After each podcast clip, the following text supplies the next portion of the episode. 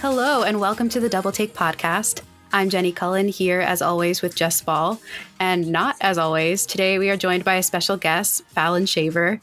Falon is our certified Last of Us game expert, and we are very excited to finally ask a true game fan some of the questions we've basically just been lobbing out into the universe in previous episodes. So, thank you so much, first of all, for coming on the pod, Falon. Oh my gosh, thank you so much for having me. I think I want certified Last of Us game expert on my tombstone, preferably. So. we could try to make that happen. um, I guess jumping right into it, yeah, like what tell us a little bit about your experience with the game, like how you came to it, and uh, I guess the impact that it has had on you before, even before the show. Yeah. So coming up on about 10 years ago, I guess, uh, I was a little 19 year old baby and um, I had been a gamer my whole life. I grew up around a lot of boys. It was kind of like if you can't beat them, join them, right? So I've been playing games my whole life, uh, but I've always been drawn to video games that are more narrative based. So less of the Call of Duties uh, and more of the Last of Us type style, which is just, you know, more narrative driven. Um, I heard about it. Everyone was raving about it and saying that it was just this revolutionary, you know, new game. You've got to play it. I didn't have a PlayStation at the time. I was an Xbox person uh, back in that time, and so I borrowed a PlayStation from somebody just to play Last of Us. And I started playing it and was just completely taken by it. I couldn't put the controller down. It consumed my life. Um, the game takes about 15 hours or so, 15 to 18 hours to complete. So it's it's a, a large undertaking. Um, and I even remember I was going on a trip in the middle of playing it, and I I'm afraid to fly. And I said to my mom, like, if our plane goes down, I'll never know the ending of The Last of Us. Um, so it was a big deal to me quickly. Um, and it's interesting when I when I try to think about why The Last of Us is so impactful to me in comparison to other things, um, whether that be TV shows, movies, anything. I think it comes back actually to something that Jess has said on a few of your episodes about this, which is that why are these characters so compelling so quickly? Like, why do we care about Sarah when we've only seen her for five minutes? Um, you know, why are these characters that really, in all reality, they're not that different, they're not that interesting, they're not that like revolutionary in terms of the actual storyline? Why are they so fascinating? And I'm not sure that I can answer that. I just know that it's how it made me feel. Um, and I was just, you know, completely fascinated. The other side of that for me was that um, being a female gamer, there just wasn't a lot of representation um, at the time. I mean, we had Lara Croft and various characters like that, but Ellie was the first character I ever had the experience of in a game where I thought, wow, I can see myself in this person. And not only that, she was so three dimensional. She was had a had a bit of a dark side, but she was funny and she wanted to be tough, but she was also vulnerable and it was just something that I had never ever seen before in a game, um, and it really just changed the way that I looked at that form of media.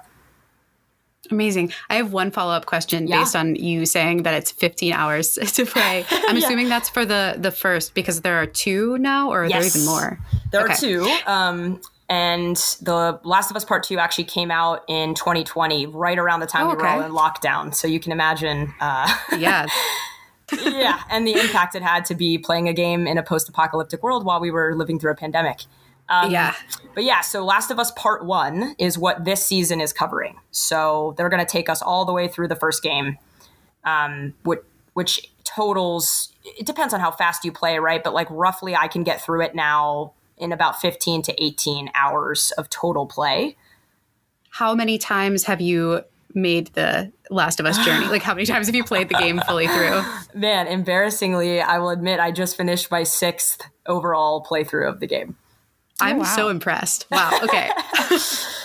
impressed or is awesome. it sad? I'm not sure. no, I I love when people are like I guess I don't know if nerdy is the right term for it, but I feel like oh, unapologetically is, enthusiastic passionate. about anything, passionate.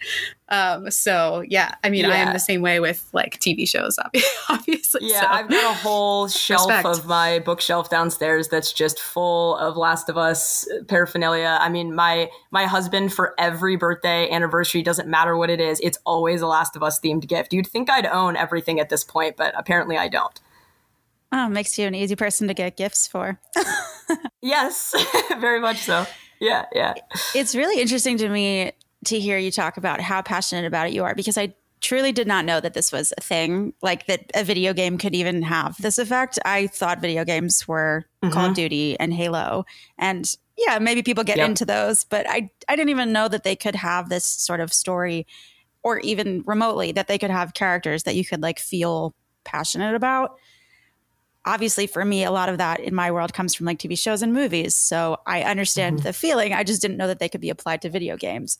So what's interesting to me to ask you is when you found out that they were making the video game into this TV adaptation, what were your feelings about that? Were you were you worried? Were you excited? And I, if you could sort of try to speak for the game community at large, what was their reaction? Oh my gosh, guys. Uh, it's been a journey. um, I found out that they were going to adapt it into a show, I guess in 2020 is when they announced it officially. And, you know, they did the announcement of like HBO is going to make Last of Us into a show. And at first I was like super excited. I was like, oh my gosh, that's so cool. This is going to be a TV show. And I love HBO. I love all the content that HBO has been putting out. So I was like stoked. And then I sat back and thought about it for more than half a second. And I just, my first thought was, why?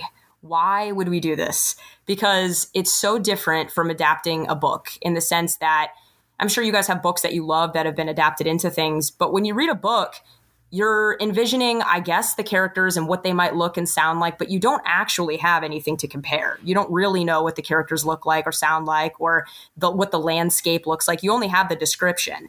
With The Last of Us, not only do we already have that world built out, but it was freaking beautiful. Like it's I don't know how much you guys know about how the game is made. It actually takes them roughly like seven, eight years to make these games.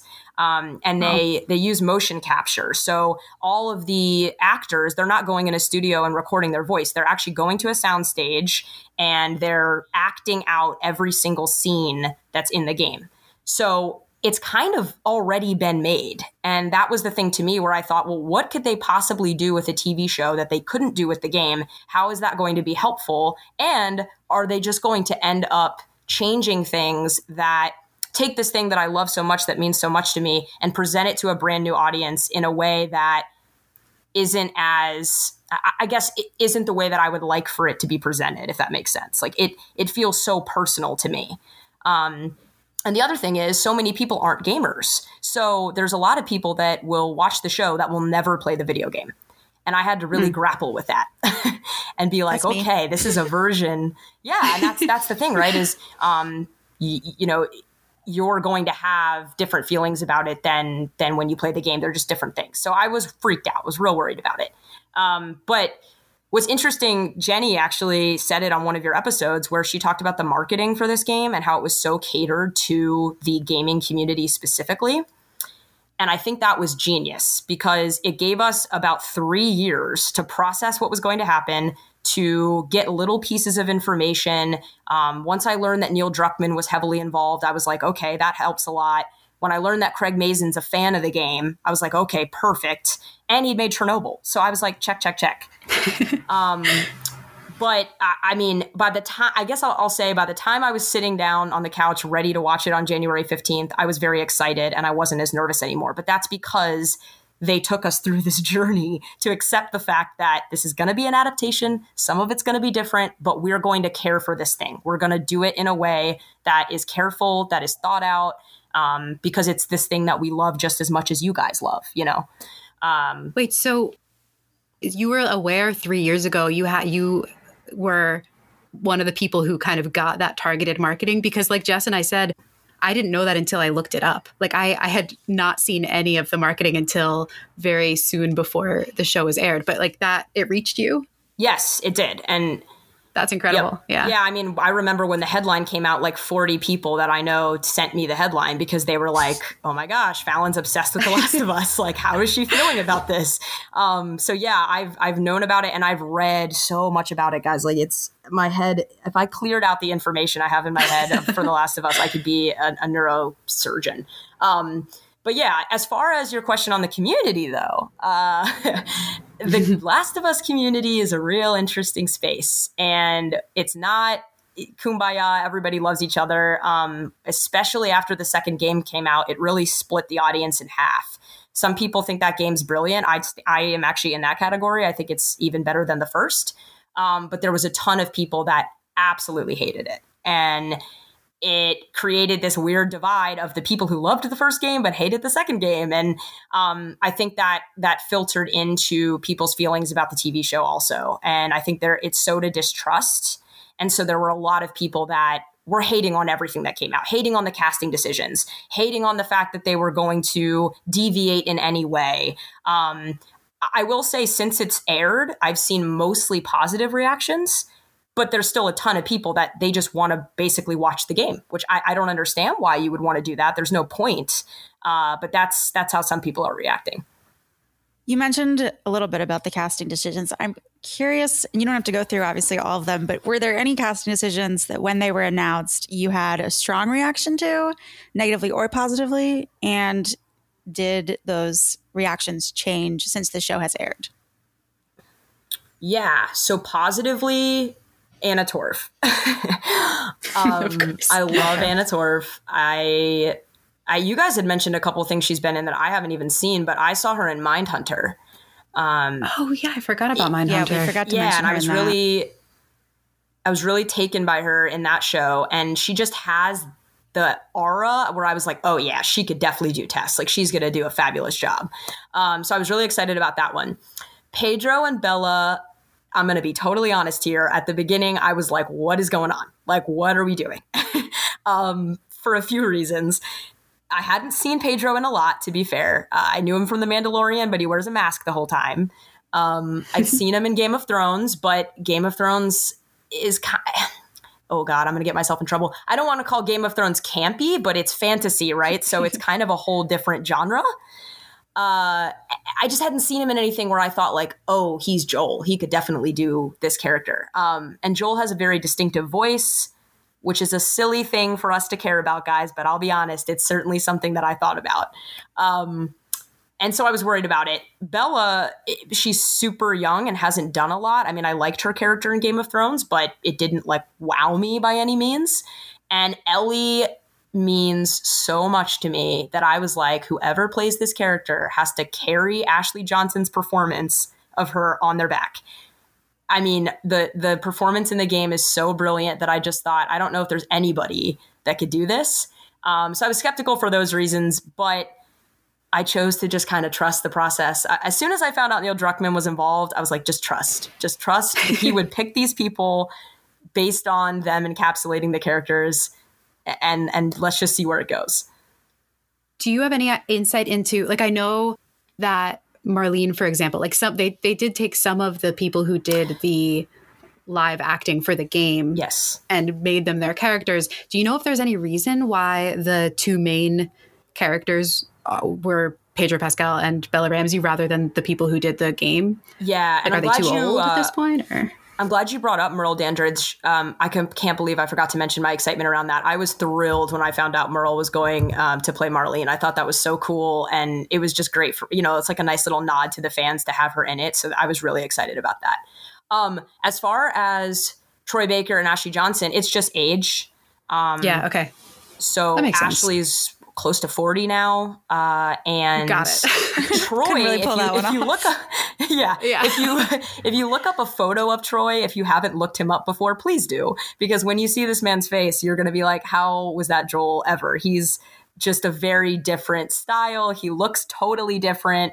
Um, and then he also is much younger than Joel. So I think for that reason, they just couldn't make it work.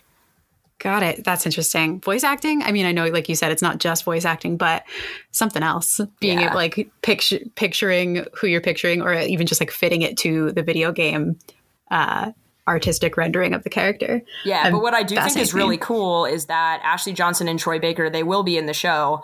Um, Ashley is actually going to be playing Ellie's mom. Oh, and, awesome! That's um, really cool. Troy is going to be playing uh, one of the uh, sort of bad guy characters actually which i think will be interesting but i love huh. that they that they brought them into it and they gave them a character. I think that's really cool. Yeah i had no idea. That's cool. I'm looking forward to i, I won't recognize them until i look them up like you said. Yeah. but um so okay speaking of sort of what is similar and or dissimilar from the game to the show to the untrained eye, meaning mine, and also potentially to Jess's, I feel like we've talked about that there um, in past podcast episodes. There are a decent number of shots or like vignettes that feel like they're being taken from the game. Like something about the way that they're shown on camera, and maybe it's just knowing that it comes from a video game where I can, in my mind, I put together like, oh, I bet that is like a scene like from after you finish loading like this is where you end up and it's like the first scene of this journey of the game or whatever um and i'm wondering if that is the case like are there a decent number of shots in the TV show that you recognize immediately as like, oh, that's exactly from the game. Like that's truly just frame by frame created exactly the same. Yeah, there are actually a surprising number of those. I have been um like jumping out of my seat every week at the stuff that they're including and not only are including but like the scripts. I mean, the words are verbatim the same from some of the game scenes, which I actually am shocked that they're doing, but I'm thrilled about it because they're some of my favorite scenes. Um, just from this this last week in episode four, the entire scene where they're in the car um, driving and Ellie finds like Bill's porn magazine and all that stuff. That entire scene is verbatim word for word from the game. Wow. So, so there's that. And there's little things too that are um, less on the nose. I, I was talking to Jess about this last week, but uh, in the Bill and Frank episode when they pan outwards from their bedroom window at the very end, that like really pretty shot they have. That is actually a nod to the home screen of the video game. So when you queue up the game, the home screen is uh, this like beautiful shot of a window, um, and then it says like press start. And so oh, that's no kind of this really beautiful nod to the uh, the gamers. Um, so like little things like that uh, Ellie's joke book that's directly from the game. Um, I mean, there's a lot, a lot, a lot. Oh, and then actually, when I was listening to you guys talk about this, I, I can't remember if it was Jenni or Jess or which of you said it, but you were talking about um, Sarah's point of view when you're in the car in the first episode. Hmm. That is, we were all freaking out because what's cool is in the game, you play as Sarah at the very beginning uh, and you get to walk oh. around her room and when when all the explosions are going off and when all of this crazy stuff is happening in the distance you're actually sarah walking around discovering everything that's happening. And you get in the car and you have the option to turn left turn right and turn to the back. So you can look at all the different angles. And so the game the, the show like did that in a way that made us go like oh man it's like we're playing as sarah. So it was cool. Wow. Wow that makes me even more heartbroken to know like the fact that like Jess and I were talking about after one episode, we were completely in love with Sarah and then devastated that she died. But knowing that you get to after play like as her, minutes. that's just like an yeah. extra gut wrenching, like, what the heck? Yeah, after 20 minutes, true.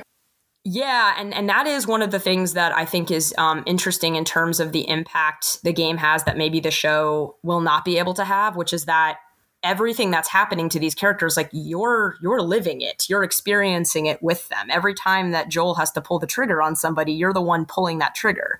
Um, and so it is really impactful and it does hit in a different way when you're actually walking through the world with these characters as opposed to just watching them. Yeah way more visceral. Yeah. That's so interesting. Yeah I, I truly like sorry i'm still stuck on the fact i don't know i feel like i would have to take a a half hour pause after playing as Sarah. If well, yeah, and, and what's crazy not... is, I mean, when you watch it, um, I will say that the first the first 10 minutes or so like when you're getting her at school and when she goes to get Joel's watch we don't get any of that. The game opens with Joel and her on the couch when she's giving him the watch. So that's the very first scene of the game. Oh that actually answers another question I had for you which was how much of the backstory is included in the game. And where does the game actually start which you just answered but so so backstory wise you don't get that full like sarah's full day. Um, do you get the i guess it's not technically backstory at that point but once you're in the future and in the qz do you get sort of a backstory that joel is a smuggler? Is that not really explained? Like how much of of the i guess setup for the show is included in the game yeah, so explained, but in a different way. Um, and okay. this is actually why I've been enjoying the show so much because it's not changing anything that actually happens for the most part. It's just giving us more information and telling us things in a different, more fleshed out way. Um, so we Sarah Sarah dies in the exact same way that that scene is again verbatim word for word identical to the game. Then the other thing that's exactly the same is we get a jump to 20 years later. Um, and what we see is Joel waking up by Tess knocking on the door. So all of the stuff prior to that from that episode that you see, where you see Tess with Robert when she's being interrogated, uh, you see some of the Firefly action going on. You see Joel talking to that guard and selling him pills. We don't get any of that in the game. We just immediately hit the moment when Tess comes in and is like, "We got a problem." Um, but they explain the smuggling through their conversation. So immediately you're learning in that moment what Joel's been up to the last 20 years because Tess is like, okay, you know, Robert, we, we had a bad deal. He was supposed to sell us some guns. He took our guns. He sold them to somebody else. We need to go confront him. So you're learning in, in real time, like, okay, Joel's been up to some stuff. He's obviously doing some illegal things. He's figuring out how to survive in this world. Um, but we don't get it through an extensive narrative, mainly because they have to get to the gameplay, right? Yeah, yeah, that makes sense. It sort of feeds into what Jess we've been talking about of the the show does really well, which is show rather than tell. Like it sounds like in the game because you need to get straight to gameplay, it is a lot of like telling through yes. dialogue what's been going on rather than sort of they've laid it out through multiple scenes. I um that's cool. That's very interesting. Yeah. So and and I mean we do get a decent amount of background on everybody um in in various ways. And some of the show don't tell does happen just in some of the decisions that Joel makes and you're you're kind of like okay that's telling me something about him. You know his they they immediately quickly in the beginning run into somebody that's been crushed um, and in the game there's spores. That's part of the way that the infection spreads. Uh, a mask breaks and he's like hey please shoot me. I don't want to turn. And you actually have the option as the player to either shoot the guy or walk away. If you don't shoot him tess does and in that moment, like that decision tells you, like, man, these people are real hardened because they just didn't think twice before shooting this guy in the face that um, they they just met three seconds ago. So you, it gives you this context of what they've been through over the last twenty years. I want to talk about something you just mentioned, actually, which is in the game you can get infected via spores, but in the show they made a point, and I think the second episode to tell the audience that you can't get infected via spores in the in the TV show world.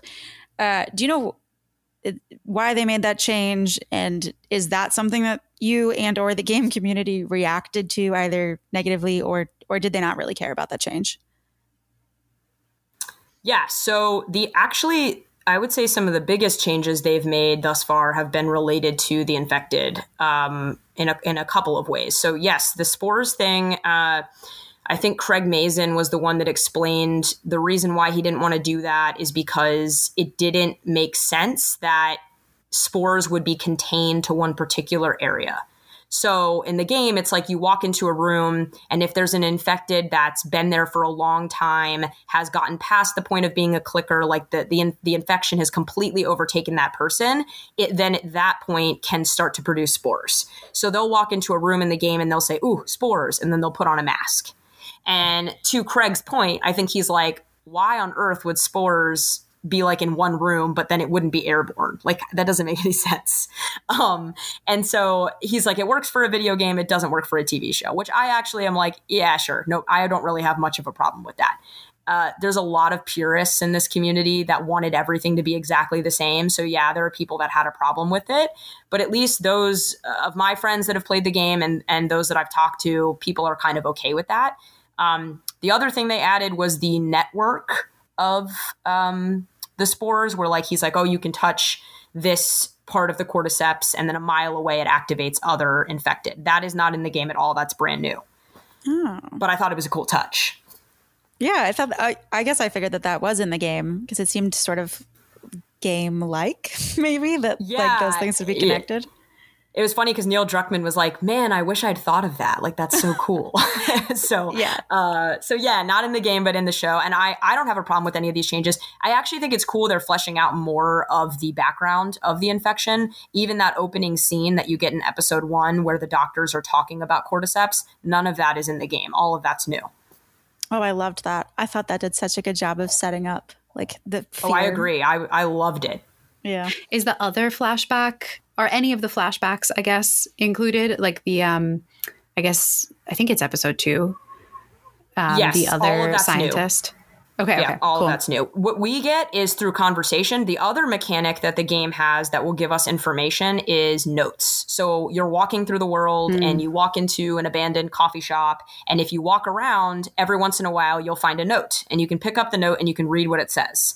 And it might be a left behind note from a Fedra agent you know, letting his family know that he's about to turn or something like that. And so um, there's all of these different ways that we get to interact with the world that still are within gameplay, if that makes sense. So it, you get a lot of information, but it's through finding things. So there's actually a scenario where if you're the type of player that just kind of blows through the game and doesn't actually look around, you'll miss out on a lot of the narrative. Hmm. Yeah, that feels very game like that you would like pick up notes and learn things. Mm-hmm. So yeah, it makes sense yeah. that they yeah. had to sort of adapt that. But along those same lines, I guess, what have been the biggest overall differences? I know there are probably a lot of small differences, but in terms of the game versus the show, the purists who are mad about bigger changes, like what are they what are they mad, mad about? What are those changes that that you think are the the biggest differences between the game and the show? Yeah, thankfully, I've been very happy with the fact that um, the majority of things I've seen, you know, whether it be on TikTok or Instagram or whatever, where people are talking about it, for the most part, people are reacting pretty positively to the changes. Um, the biggest ones have been the Bill and Frank episode. I'm sure you guys know at this point was a complete deviation from the game. So, Bill in the game is this hardened um, survivalist, you know, similar to what they show at the very beginning.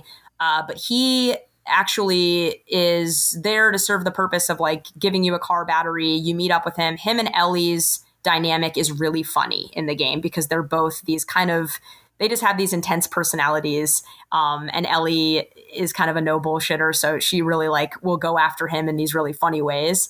Uh, so I, I would even say for a minute when I found out that Bill was going to be dead before they got there, I had this knee jerk reaction of like, oh, we're never going to see Ellie and Bill together. Like that's devastating. But look at what we got. I mean, hmm. that episode is one of the best episodes of TV I've ever seen in my life. And so if it means that I don't get to see Bill and Ellie rip on each other for a half an hour, I'm good with it. I, I can get past that. yeah. So it's clearly it's you're a, a little more like flexible.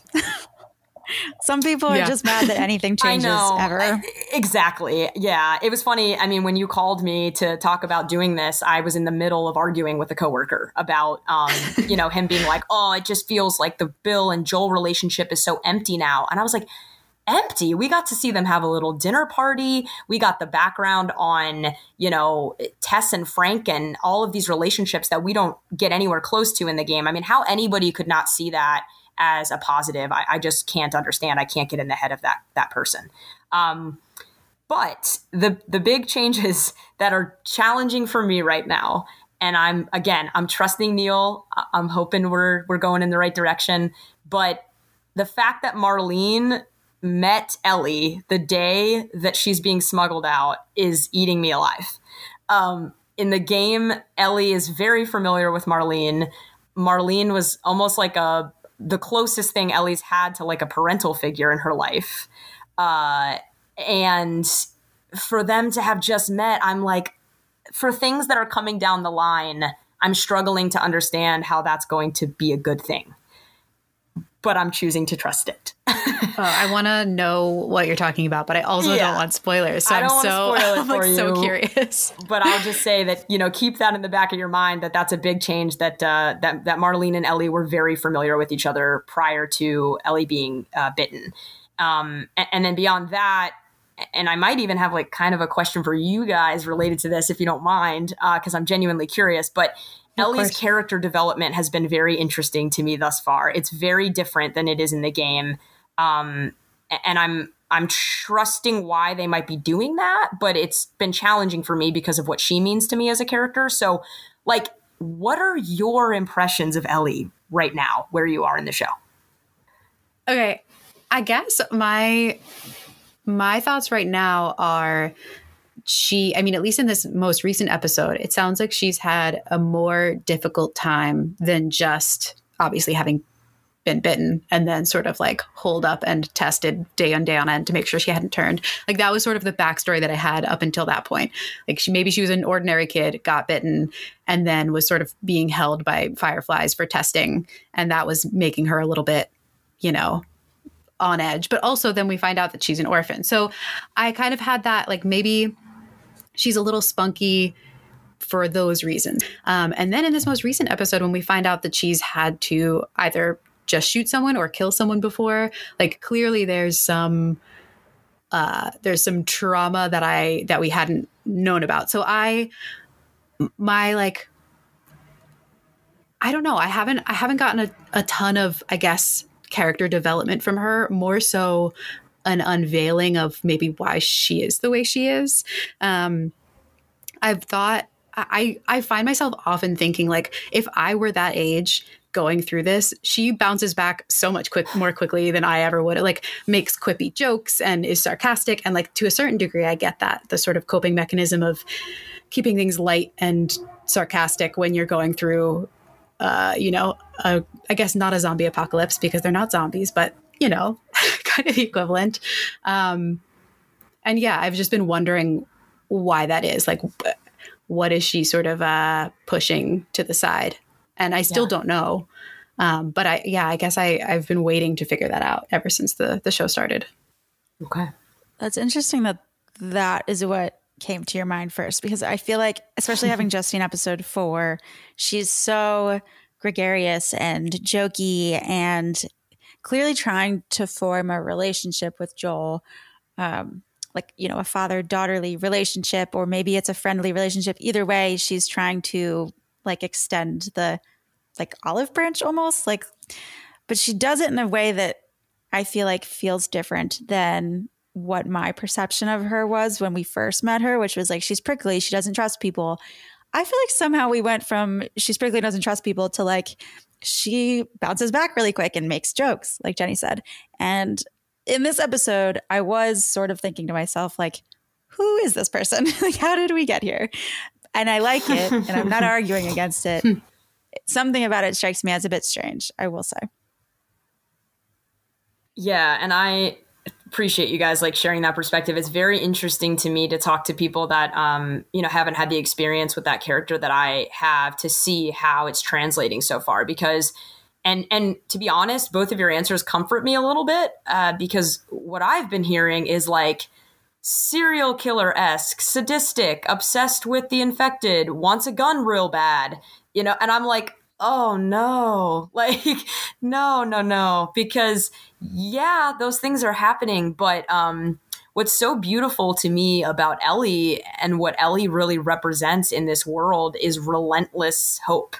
Um, you know, she is the mechanism that is bringing Joel back to himself and like the overall theme of the last of us in my mind is is love but it's also you can come back from anything um, you know you you can go through the most difficult things you've been through in your life but there's always something if you let it in that can bring you back to yourself and I will say episode four, it was the first episode where I was like, oh, I took a deep breath. I was like, there we go. That's what I'm looking for.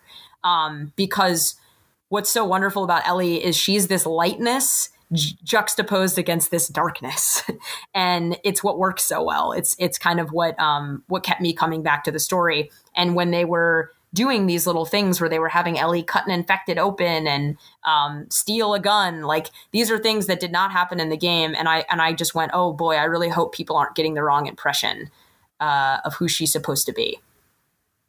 Yeah, no, I I can see where people I like I understand um, when you say that some people are saying like sadistic or like yeah. obsessed with violence or whatever. I guess I get that, but definitely what we've been seeing in the show, all of the signs point to like that's you know for protection. Like her her need to her her want with a gun is sort of almost mixed in with like childlike wonder. Not that's the wrong thing to say, but like in the same way that she's excited about airplanes, you know, and cars. Mm-hmm. Like guns are cool if if you're if, you know if you play video games too. Like kids think machinery and stuff like that is cool. But the infected scene, I found that a little weird for a couple of reasons, but not because I thought it made Ellie seem um, at all, I guess, sadistic. I just sort of thought like, wow, something's going on in her mind that's a little bit trauma y that we haven't haven't really talked about yet.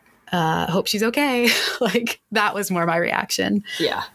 And that, that makes me feel a lot a lot better because I just um, the one thing I'm protective of in this story is Ellie and how she's portrayed. Uh, just you know, it's Mm. That was the one thing I was nervous about, and I just want to make sure they're getting that right. oh yeah, I definitely did not feel like she was a sadist. well, good, good. before we move on to talking about episode four, which we will do, do you want to end the interview portion with just your overall reaction to the show thus far? Are you enjoying it? Is it living up to your hopes and dreams or not? Yeah, so I, I, would say an overall yes. I mean, every single episode, I am every week I find myself saying like, "Oh my god, I get to have a Last of Us TV show." Like that's a thing that I get to have in my life, and it's being done in such a way with such care um, that really makes me so happy. I'm so thrilled that Craig Mazin is the one that's that has worked with Neil on this. They're just doing a spectacular job, uh, and I, have not left one single episode yet being like, oh man, that was rough or that wasn't right or that's not hitting the right points. Um, so I've I've really enjoyed every second of it, and I I know what's to come. Right, like I know how this thing ends, and I'm thrilled to see how they get us there. Nice. That's I'm. I mean, with no real stakes in how the gamer community feels at least like hearing that perspective makes me feel a little bit better i i would feel really guilty if i were enjoying a show so much that people who were familiar with the source, source material were upset with i feel like i would it would like taint my uh experience of the show. Yeah, and listen, I'm I'm gonna laugh if if this goes up and there's a bunch of people that are like, this chick's an idiot and like you know this show's terrible. Like listen the last of us community is a weird place. So for all i know there's Understood. a lot of people out there that are frustrated but um but i'm thrilled with it. And i mean th- there's little things here and there right that i'm like oh i don't know but for the most part they're doing an, a spectacular job. Cool so i'm excited to um to talk about the fourth episode. Basically that's yeah i'm i'm excited to be talking about it again with you jess but obviously also with Falon because now i can ask my questions directly to you. Yeah, um, i like um, having a live answer sounding board for when we go Ooh, i wonder i wonder what happened there in the game someone to answer yeah i'm happy but, to be here because every time i listen to episodes i'm like i know that answer Falon's like shouting at her spotify i am yeah Amazing. I know, Jenni, you said it's not as action packed, and it it's a little bit more of a like they're on the road, they're getting places. It's setting up this new faction, I guess you could call them. I think my biggest takeaway from this episode, though, that I'll just start with before we dive into any details, is is sort of actually what Falon was saying earlier about, you know, how do we feel about Ellie's character development? You see the lightness in her in this episode, but it did remind me that I really got stuck on that scene where she says, like, you know, if you don't if you don't think there's hope for the world, why bother going on? And Joel says, like, you keep going for family, and then he calls her cargo. And that scene, I think, is like the scene of this episode that will stick with me because it's the first time you see that dynamic i think between them where she she's not frustrated that he says that. Like i think she knows that he is sort of in denial when he says that and that he's keeping himself there because he doesn't want to open himself back up. But he already feels this sort of like fear that he will lose her. And I think for me, that was very poignant in this episode. I feel like we got the full, I almost forgot about that. I also have that on my, I have that quote in my notes, the we're not family, we're, or you're not family or cargo or whatever. Um, and I almost forgot about it because by the end of the episode, that changes so much. I feel like we already went through sort of an arc of Joel realizing he didn't mean what he said sort of. Um, but I um, think he knew. I think he knew, yeah. and then I think we saw. Like I think that was then us getting to see him what realize. he already knew was sort of true, deep, deep, deep, deep down that he was in denial about, which is that he wants to protect her, and that's currently his raison d'être. Like he will always care about protecting somebody, and now it's her. Like he has found his new like reason. Yeah, and it's interesting because the car element of this story is a big turning point in the game as well for what you guys are describing. Like it's the first time that there's a letting go of this guard. Ellie starts to make jokes. Joel is like trying so hard not to laugh at them, but you know that he finds her amusing and adorable. And he's just fighting not to have that reaction. And it says so much about the the relationship between these two and how it's just going to slowly start to build. And I thought this episode did such a beautiful job from beginning to end, taking us from like his hardened exterior to them like laughing hysterically together at the end. It just was such a beautiful way to take us on that journey with them and then put us in a place where it's like this relationship is going to be different going forward. Yeah, yeah, she finally cracked his like hardened shell by the end. Although I will say, I did I also made a note of this. The laughing at the end, like you said, so cute and like great for the development of this relationship, but I was thinking like shush, be qu- like people are going to find you. You can't just be laughing so loud. like what is wrong with the two of you? Uh, I feel like at least in that just, like, final scene in this episode, I like forgot to be nervous, especially in the beginning. Like you're going through like the countryside, they're like driving. Even when they see all the cars piled up or whatever, I was like, oh, we're just getting to see more of the world. Like that's so cool. I'm very interested to see what the rest of the world looks like. And then all of a sudden, there were people shooting at them, and I was like, oh my gosh, I forgot this was an action show. Like things can go wrong. I was like legitimately, I gasped but I think it, it was sort of a calm episode in general. Like we, I mean, we didn't see any infected. It just, I feel like I forgot this was a zombie show in this episode. Um, please, anyone cut me off. I have a lot of thoughts about, like I usually do, maybe to a pedantic level, but about their journey basically toward Kansas City. Um, because there, I one, I was thinking like, cool that they can basically do this road trip from East Coast to West Coast with essentially no traffic. Like that's pretty baller. Um, I've made I've made the journey from like from Boston to Seattle um, a couple of times, and the traffic is always the worst part. So that was my one like dumb takeaway.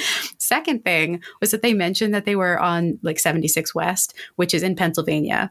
Um, and as they were saying that, they were pa- uh, passing a bunch of bison, or buffalo. I don't actually know which is which. But the fact, I guess, like, yeah, like nature has reclaimed because I back in the day there must have been buffalo over here, um, but it was just weird to see. I like assumed they were much further west, and then he was like, "Oh, we're on 76," and I was like, "Oh, he's in PA." Um, yeah. So fun fact being, from the game: they um the the Kansas City landscape in the game is actually Pittsburgh. Um, Got it. Okay. Yeah, and I was listening to their. They have a companion podcast that they do every week about the show, and they talk about some of their changes. And they didn't really have like uh, much of an answer as to why they switched it from Kansas City, ex- or from I mean from Pittsburgh. And they pretty much just said because Calgary, where they were filming, just really they could not convince anyone that it was Pittsburgh. But which is funny to me because we had that moment in the la- like last episode or second episode where they said 10 miles west of Boston, which I was like weird was that not. it looks like the West Coast. yeah. So I was like, uh, do you guys care about what it looks like? I don't know. yeah. I, yeah. I wonder I'm I'm curious as to what other people thought because I was watching with my boyfriend who is even more pedantic about this stuff than I am and we were both like Kansas City makes zero sense. Like just the way that they're driving, we even plotted it on a map. We were like if they're on 76 West going to Cody, Wyoming, why in the world would they go down to Kansas City? Like they what I so I was wondering if there was a point in the gate, like if if there was some reason if Ellie was supposed to have been reading the map wrong or something, because there's truly it does not make any sense to be going that way. Um, yeah, no, I think this is where you guys overthink just... it. to be quite honest, that's that's too much.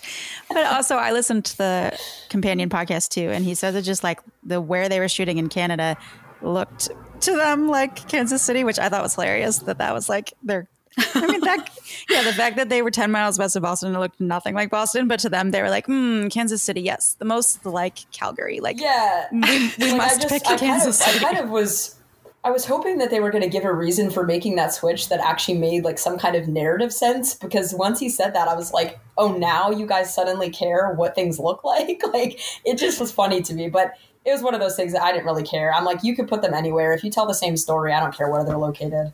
Yeah, I wasn't yeah. thinking no shade to Kansas City, but I have no idea what Kansas City looks like, so I would not have known the difference. Exactly, I didn't know either. One thing um, you did say in the podcast too, though, that I appreciated was like if they had picked Pittsburgh, it would have felt off in the way like the story beats happened based on what I assume he meant was based on like the next location that we sort of see them at. It, that it would have seemed like I don't know too far away. Maybe that was my takeaway was that this seemed like it made more sense based on the unfolding of the plot. So I appreciate that at least if that ends up being true. Yeah, because I do think from a timing perspective that will be the case. So the other thing I'll say about the game, the game is told through four seasons. So it starts in summer, um, and it, it basically will have these time jumps where you'll you'll hit the end of a certain part of the narrative, and then all of a sudden the screen goes black and it says fall, and now we're in a different season they're obviously not going to do that in the show because it's too difficult to have that many time jumps. So I think mm. that's probably wise. They they were like, well, we can't because there's a big time jump between the end of this section that you guys are in in the show to the next section, and I think they would struggle to be able to do that narratively. So it does make sense that they would want them to be closer to where they're going next. Gotcha. Yeah, that makes sense. Interesting. I have so many more thoughts about like where they could have gone instead. Like Chicago would have been. anyway, we can move on. Yeah, let's, let's go past that one. Um, Do you have more notes on pre being in Kansas City or? Uh, the only, the only note that I have. No, I have two notes from before we get to Kansas City. One was Hank Williams, hell yeah, that's the full note, um, which Falon you mentioned was maybe a nod to the game. Uh, and then my second note pre Kansas City was it's funny that I guess this is also in Kansas City. It's funny that giving directions in these scenes was exactly as stressful as giving directions always is, despite the fact that they're in this like post apocalyptic world. Like when she was holding the map and Joel was basically yelling at her to try to figure out where they're supposed to turn. I was like, this is just exactly how it is when I'm in the car with someone trying to give them directions. There's yeah, no difference. I really empathize I'm with always her in that stressed. moment. I was like, I'm always being yelled yeah. at because I'm always reading the map wrong. And to be fair, the map in my case is Google Maps and it's telling you exactly where to go. And there she is looking at a map of the world that has lines on it. I just, who knows? Power I was to about her. to say, if you guys are reading maps, we've got a whole other issue. no, no, no. I'm reading computerized maps. okay, good, good. Okay, so we then get to Kansas City, and the thing that they sort of almost say, but they don't really explain is there's no Fedra. Like I think the only thing they say, Ellie like asks, I think where Fedra is, and so it's not. It wasn't clear to me right away, like what was going on, like who these people were. We meet these three guys right away, and then there's the little scuffle, and we don't know who they are. So my takeaway from this scene was that it was a it was a well first of all very dramatic and I was I cried. Um that's not that much of a surprise though I always cry. Uh but what was interesting was the shows taking this sort of stance. I felt like that uh, villains and heroes could be anyone. Like I felt really bad for the guy that Joel killed. And I had no idea who he was, but I was like, no, don't kill him just because he seemed sad. And I thought that was an interesting move to not make it so clear cut between like the good guys and the bad guys. I am so excited to hear you say that. I could burst into tears because that means that they're getting it right, which is this whole story comes back to like everything is gray, nothing is black and white you don't know who the good guy or the bad guy is because everyone is just doing what they think is right. And that makes the story so much more compelling. And it, it did in the game too, because in most video games, like there's a good guy and a bad guy, and you're usually playing the good guy. And there's a lot of decisions that Joel makes, that Ellie makes, that all of the characters make that you go, well, am I the good guy? I don't know. I mean, everyone is doing something wrong that they think is right. And I think that's exactly what they should portray. And I'm so happy that that came across to you. Yeah, I think that is such an important part of why I like the show too. Like, it, although the humanizing of what is sort of the enemy is like it's that's difficult to watch. Like I was like, man, this would have been easier if they had just made this guy a terrible person who like was insistent on killing Joel. I was like sad that I liked him, but I appreciate very much really like the that they're grounding the violence in i mean exactly what you said which is the reality of a world like this isn't to have just good guys or bad guys and it's another reason why this show really resonates with me and and that I like it so much more than I expected to because I don't really like just purely violent violence just for violence like that doesn't work for me in shows so this was just another moment where I was like wow they're really doing this very well yeah totally agree yeah, um, the fact that it's not just. Have either of you ever go, go for it? No, go ahead. I was going to take us into slightly different. Have either of you ever seen the movie with uh, Drew Barrymore, Ever After? It's like a Cinderella retelling. No, yes, but like a long time ago. Um, well, Jacqueline, one of the quote unquote evil stepsisters in that movie, who actually turns out to be kind of nice, is the like Kathleen vigilante esque lady, which really tickled me. Um, she that's the only thing I recognized her from. But that actress, wait, Melanie Lynskey, Kathleen, oh, you mean, the one who winds up. Only know Melanie Lynskey from a 1990s movie. Jenni, I am shook. Oh my God. I am shook. Okay, first of all, maybe it's just the the fact that you haven't seen Yellow Jackets still makes me mad. Yes.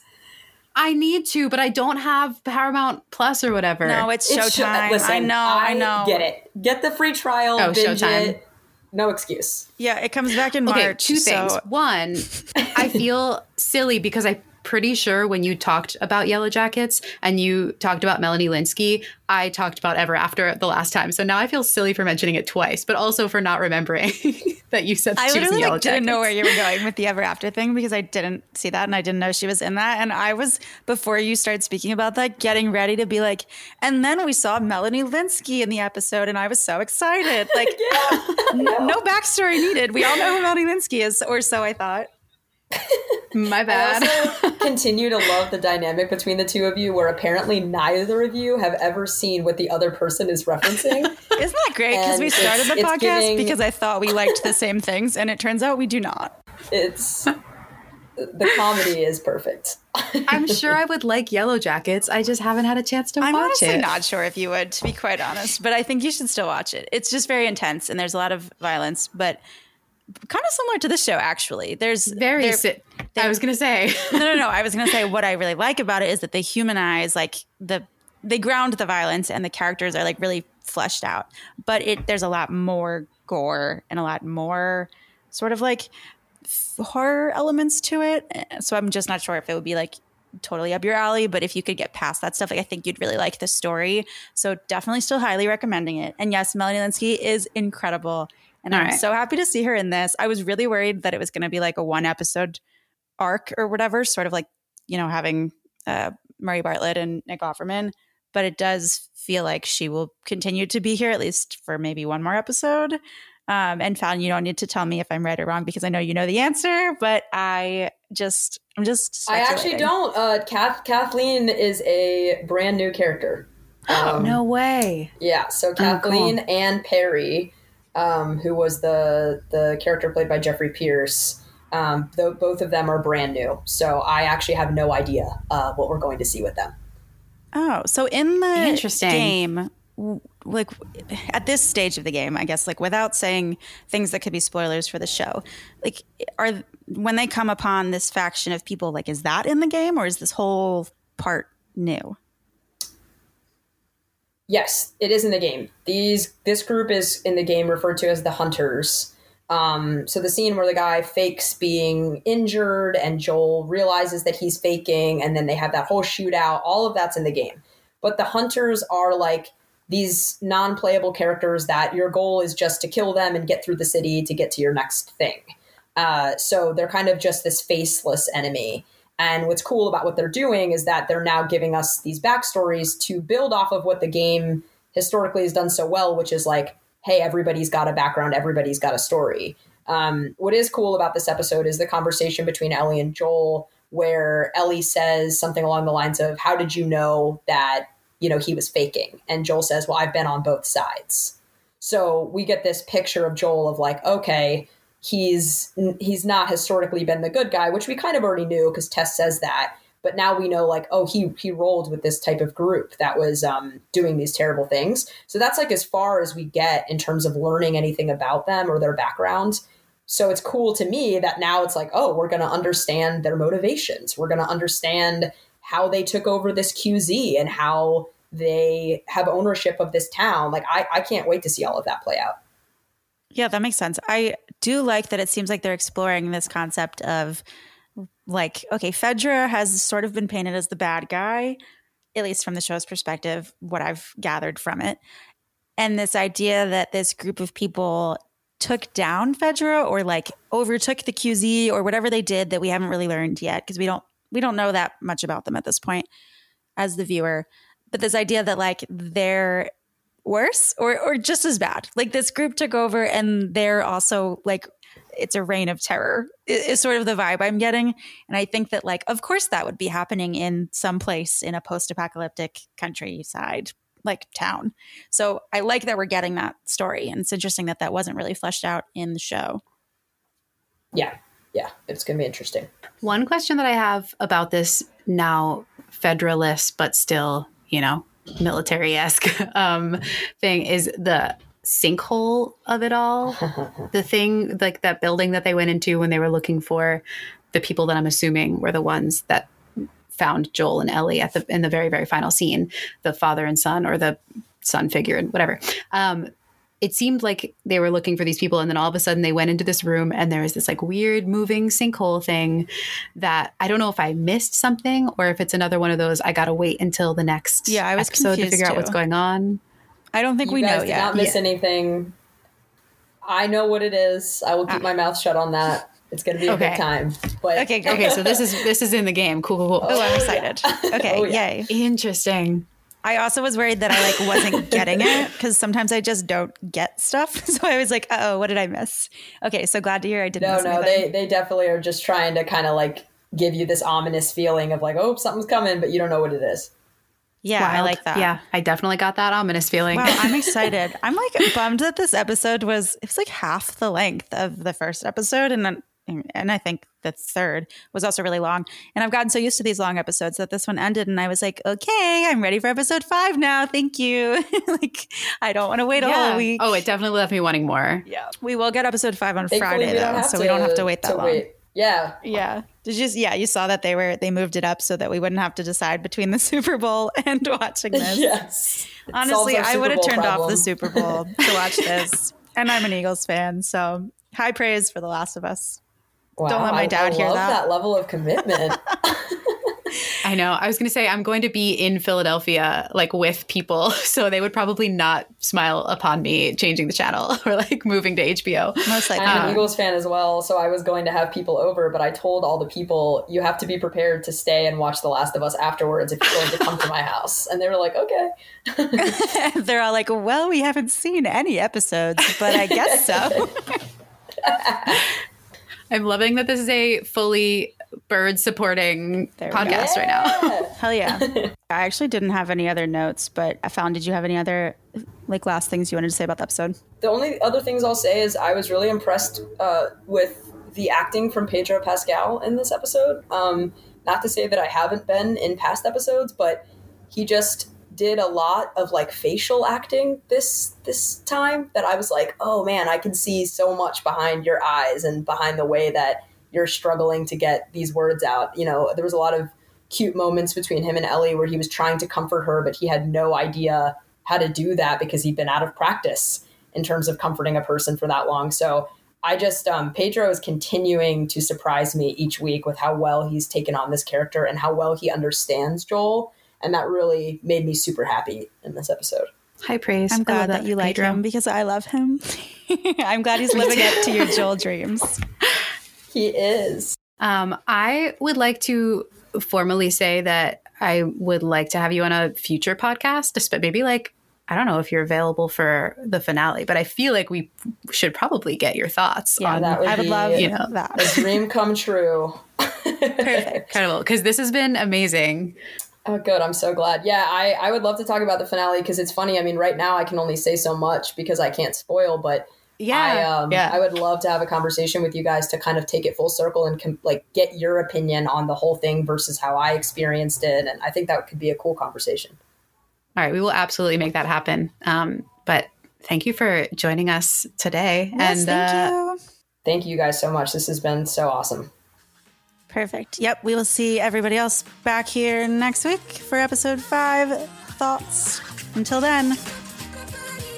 Find links to follow us on socials and subscribe to our newsletter in the show notes of this episode. Thank you for listening to Double Take. If you like what you heard, please support us by subscribing and leaving a review.